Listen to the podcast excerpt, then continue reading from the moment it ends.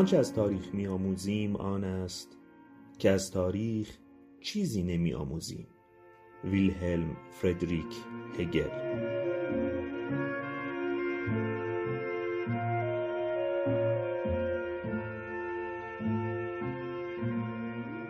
من علی آردم هستم و شما به پیش درآمد پادکست نقال باشی گوش می‌کنید. درود.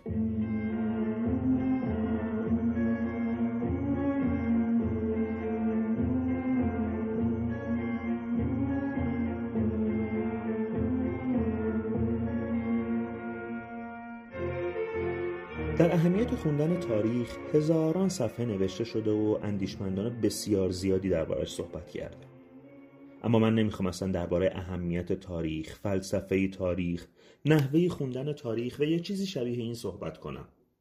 پیشفرض من اینه که دوستانی که به هر دلیلی به تاریخ علاقمند هستند یا اهمیتش رو درک کردن پای این پادکست میشینن.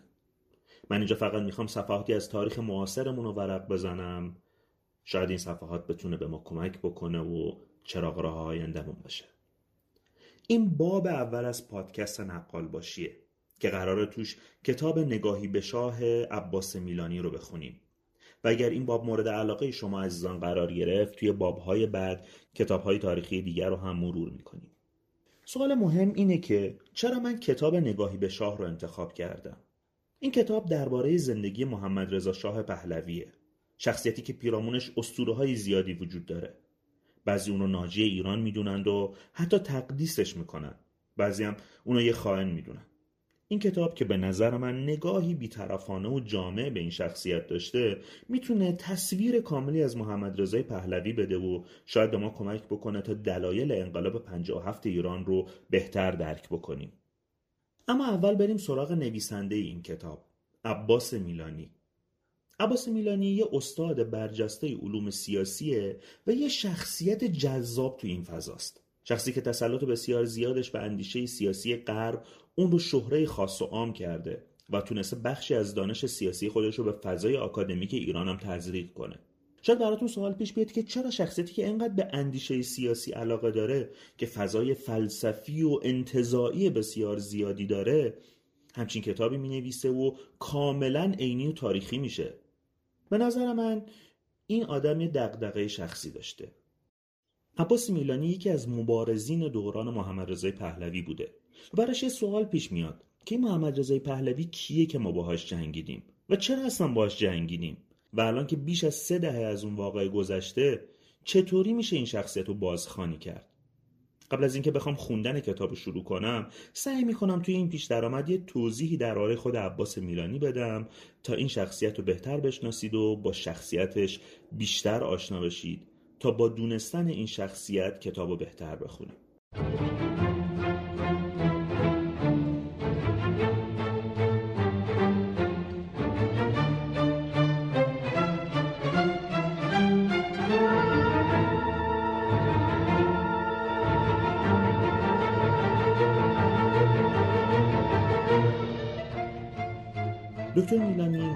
متولد سال 1328 یعنی چهار سال قبل از کودتای سال 1332 که مصدق توش سرنگون میشه. بنابراین دوران کودکیش رو توی زمان بعد از کودتا میگذرونه. اون توی تهران و توی خانواده نسبتا متمول به دنیا میاد. اونقدر متمول که تحصیلات دبیرستانی و دانشگاهی خودش رو خارج از ایران و توی آمریکا میگذرونه. تحصیلات دانشگاهیش در زمینه اقتصاد و سیاست توی دانشگاه برکلی بوده و و دوره دکتراش رو توی دانشگاه هاوایی میگذرونه. اما بعد از سالها زندگی و تحصیل توی آمریکا کوله بارش رو میبنده و سال 1354 به ایران برمیگرده و استاد دانشگاه ملی میشه. یعنی جایی که بعدها به دانشگاه شهید بهشتی تغییر نام داد. دکتر میلانی اونجا دو سال تدریس می‌کنه تا اینکه سال 56 به اتهام عضویت در سازمانهای کمونیستی به یک سال زندان محکوم میشه. عباس میلانی خاطرات تلخی از اون روزا داره. کمی از زبان خودش درباره اون روزا بشنویم. جور کرد فوشه رکیک دادن به من و به جقه علا حضرت قسم خوردن که ادامت می‌کنه. زنت هم که می‌دونم بیگناهه گرفته بودن همسرمو. اونم بهش ده سال میدم و فوش و تهدید و اینا. تلفن زنگ زد. تلفن زنگ زد. معلوم شد آقای ثابتی همین آقایی که سی ثانیه پیش خوش خواهر و مادر به من می‌داد به من گفت که دکتر جان قهوه می‌خوای؟ یا شکلات. گفتم که هیچ کدوم اگه میشه زنم می‌خوام ببینم. فرشته زن سابق من عینک خیلی چیزی داشت. وقتی که اینو وارد کردن و روبند این شش بندش رو برداشتن این اینجوری یه کمی سعی می‌کرد ببینه کجاست. من این صحنه رو که دیدم خیلی ناراحت شدم گریم افتاد. عزازی خب داشت نگاه می‌کرد دیگه. برگشت گفت که تروریستی که برای زنش گریه بکنه تروریست نیست.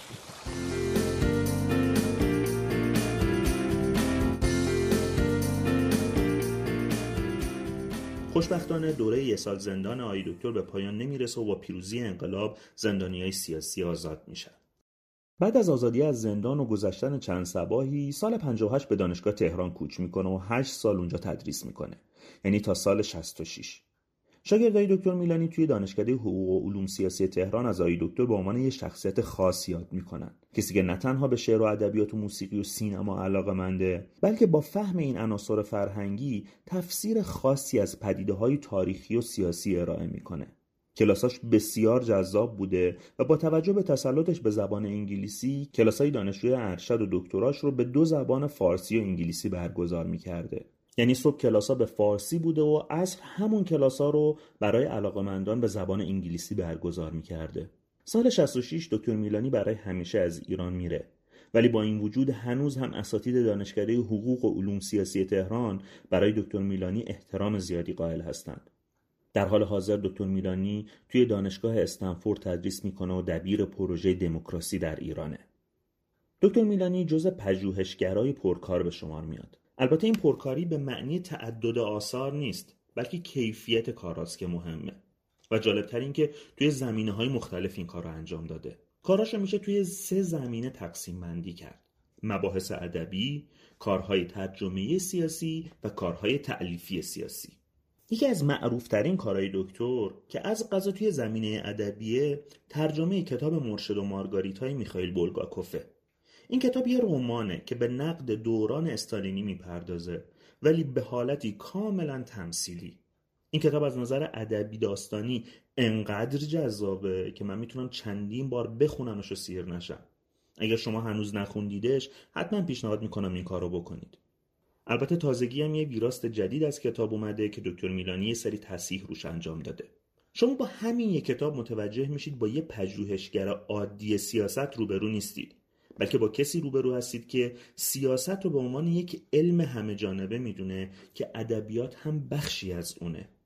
دومین کتاب ادبی ایشون که این بار تعلیفیه کتابی به اسم انسانگرایی در سعدی.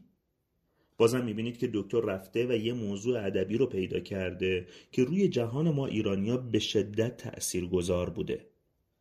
ما معمولا عادت داریم سیاست و معادل کارهای سیاسی بدونیم. و این نوع نگرش شاید کارهای ادبی دکتر میلانی رو براتون عجیب کرده باشه.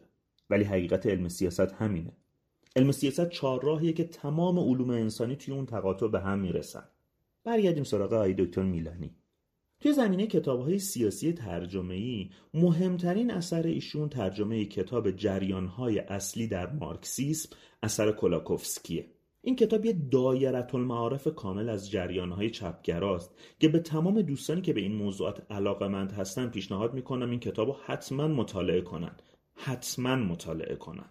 البته کتاب سجلدیه و خیلی حجیمه و جلد سوم توی ایران اجازه نشر نداره ولی واقعا به خوندنش میارزه. کتاب مهم ترجمه دیگه که ایشون داره کتابی به اسم دولت و جامعه مدنی اثر آنتونیو گرامشی. درسته که بیشتر این کتاب به درد دانشجوی علوم سیاسی اجتماعی می‌خوره ولی کتابیه که به شدت روی تصویر ما از جامعه مدنی و سیاست تاثیر می‌ذاره. حالا بریم سراغ کارهای اصلی دکتر میلانی یعنی کارهای تعلیفی سیاسیشون مهمترین کتاب ایشون در مجامع علمی سیاسی کتابی به اسم تجدد و تجدد ستیزی در ایران. اجازه بدید پاراگراف اول پیشگفتار این کتاب رو براتون بخونم.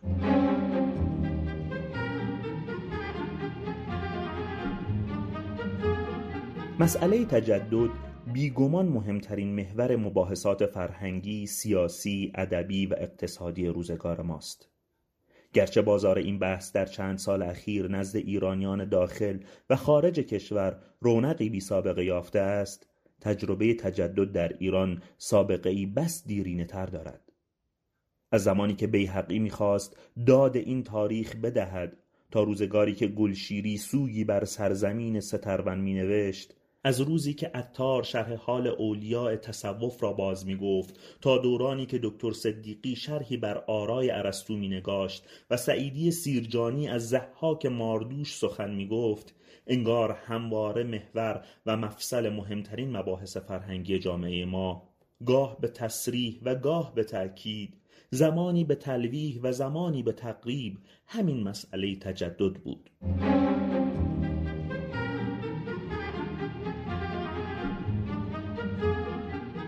همونطور که شنیدید از همین یه پاراگراف برمیاد کتاب دکتر میلانی به موضوع مواجهه ایرانیان با پدیده‌ای به اسم تجدد می‌پردازه مثلا دکتر میلانی موضوعاتی مثل فردگرایی، ادبیات و رمان، شهرنشینی و مقاله نویسی رو از جلوه های تجدد معرفی می‌کنه و برخورد انسان ایرانی رو با اون بررسی می‌کنه. دکتر میلانی با ذوق و قریحه ادبی خاص خودش توی این کتاب به آثار بیحقی و سعدی و هدایت و سعیدی سیرجانی سرک می‌کشه و شما رو با یه جهان تازه آشنا می‌کنه. من این کتاب رو به تمام کسانی که به مسائل تاریخی و ادبی ایران علاقه مند هستند پیشنهاد می‌کنم به ویژه که کتابی است بسیار خوشخوان که شما رو با خودش تا انتهای کتاب یه تیکه می‌کشه اما دکتر میلانی توی جامعه ایرانی با دو تا کتاب خیلی معروف شده. یکی معمای هویدا و دیگری نگاهی به شاه. در حقیقت دکتر میلانی توی این دوتا کتاب به یکی دیگه از وادی های علم سیاست یعنی تاریخ پا می‌ذاره و با روایت شیوای خودش از دو تا شخصیت مهم تاریخ معاصر ما ابهام زدایی می‌کنه. کتاب معمای هویدا توی ایران چاپ شده و راحت میشه خوندش. ولی کتاب معمای شاه متاسفانه توی ایران اجازه چاپ پیدا نکرده و به راحتی در دسترس همگان نیست. این کتاب توی دو نسخه انگلیسی و فارسی چاپ شده. نسخه انگلیسی سال 2011 و نسخه فارسی سال 2013 چاپ میشه که تقریبا 100 صفحه از نسخه انگلیسی بیشتره. چون دکتر می‌خواسته یه سری از موضوعات رو برای جامعه ایرانی بیشتر باز کنه. کتاب در مجموع 550 صفحه هست و با وجودی که ممکنه به نظر برسه که 550 صفحه زیاده ولی اول اینکه باید در نظر داشت که کتاب داره درباره شخصیتی صحبت می‌کنه که 37 سال توی ایران سلطنت کرده و برای مشخص کردن تمام زوایای زندگی اون آدم و وقایع اون زمونه این تعداد صفحات حتی شاید کم هم باشه. نکته دوم اینه که دکتر میلانی از یه روش روایی بسیار شیوا استفاده می‌کنه و مخاطب کاملا جذب داستان میشه.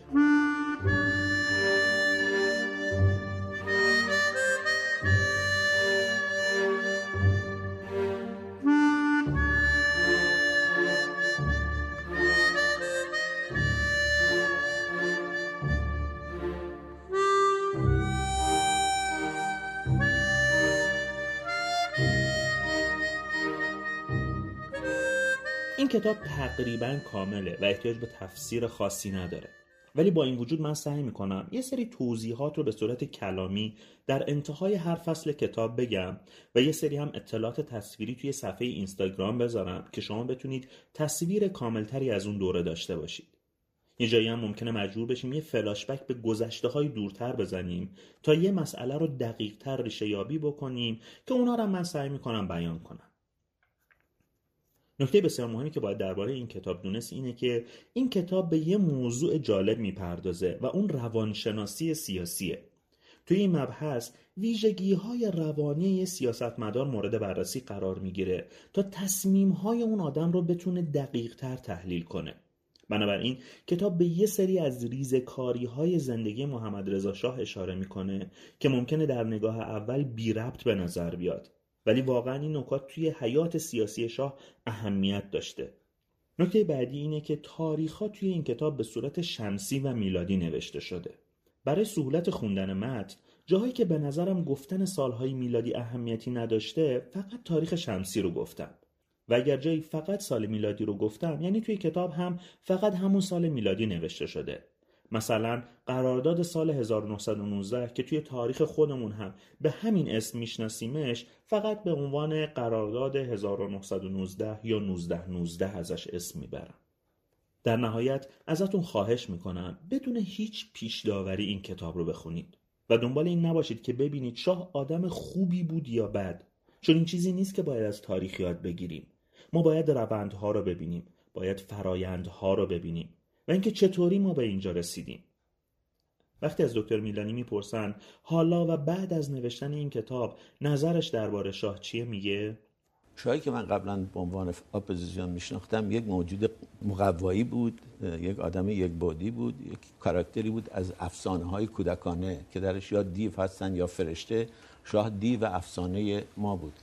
شاه فعلی یک کاراکتر تاریخی است دستاوردهای بسیار مهمی داره. ضعفهای بسیار اساسی داره و پیچیدگی ها و سایه روشن ها داره. انسانه نه یک مقوای ایدولوژیک و تمام تلاش من هم همینه که بتونم تصویری خاکستری از شخصیت های سیاسی براتون ترسیم کنم. نه دیو و نه فرشته.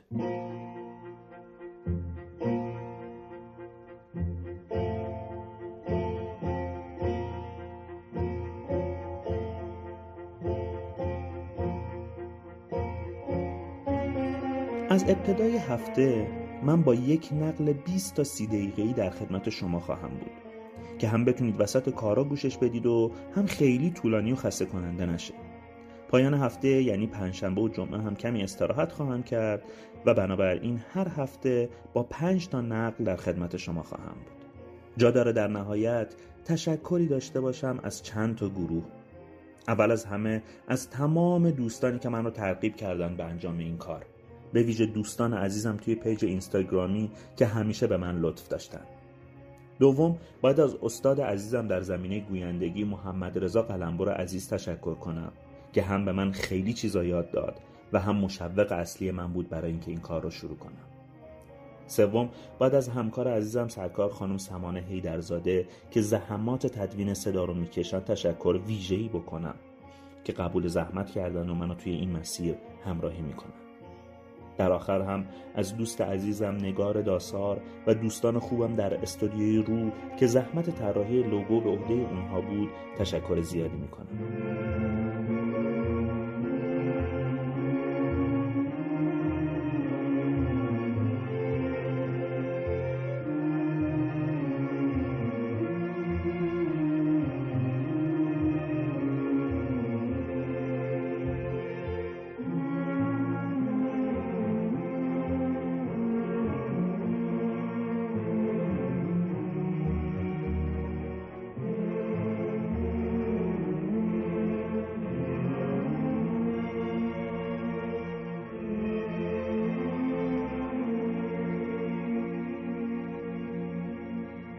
شما می‌تونید از طریق اینستاگرام من با آدرس آردم.علی اطلاعات تصویری این پادکست رو دریافت بکنید. و ممنون میشم اگر انتقادی داشته باشید منو بی بهره نذارید و از همون مسیر با من در ارتباط باشید. اگر از این کار خوشتون اومد خوشحال میشم به بقیه دوستانتونم معرفی بکنید. و در آخر از شما دعوت می‌کنم به آهنگ زیبای شرقی غمگین فریدون فرخزاد عزیز گوش بدید و تا فردا شب بدرود.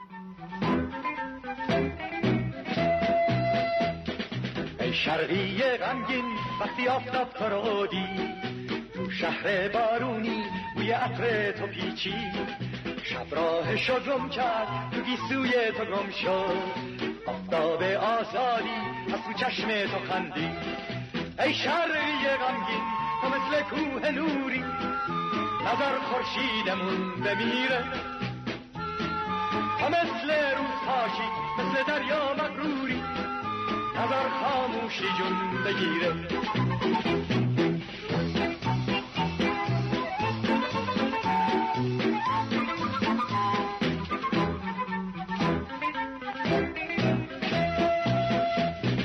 ای شرقی غمگین بازم خورشید در اومد.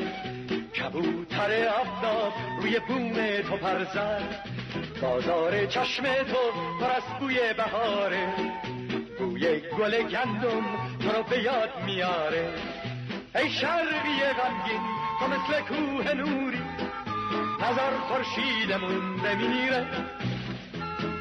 تا مثل روز پاکی مثل دریا مغروری نظر خاموشی جون بگیره.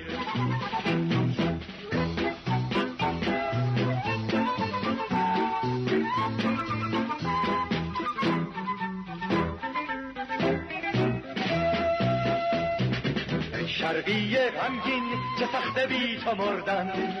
سخته به ناچاری به دندون لب فشردن. سخته توی مردا گل تنهایی کشتن. اما مجالی نیست برای غصه خوردن. ای شرقی غمگین تو مثل کوه نوری. نظر خورشیدمون بمیره. تو مثل روز پاکی مثل دریا مغروری نظر خاموشی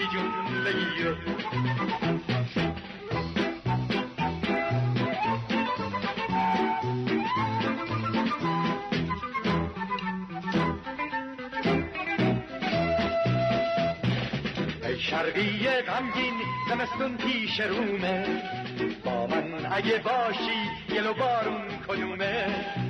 آواز دست ما میپیچه تو زمستون. ترس از زمستون نیست جافتاب شروبومه ای شرقی غمگین تو مثل کوه نوری. نظر خورشیدمون بمیره.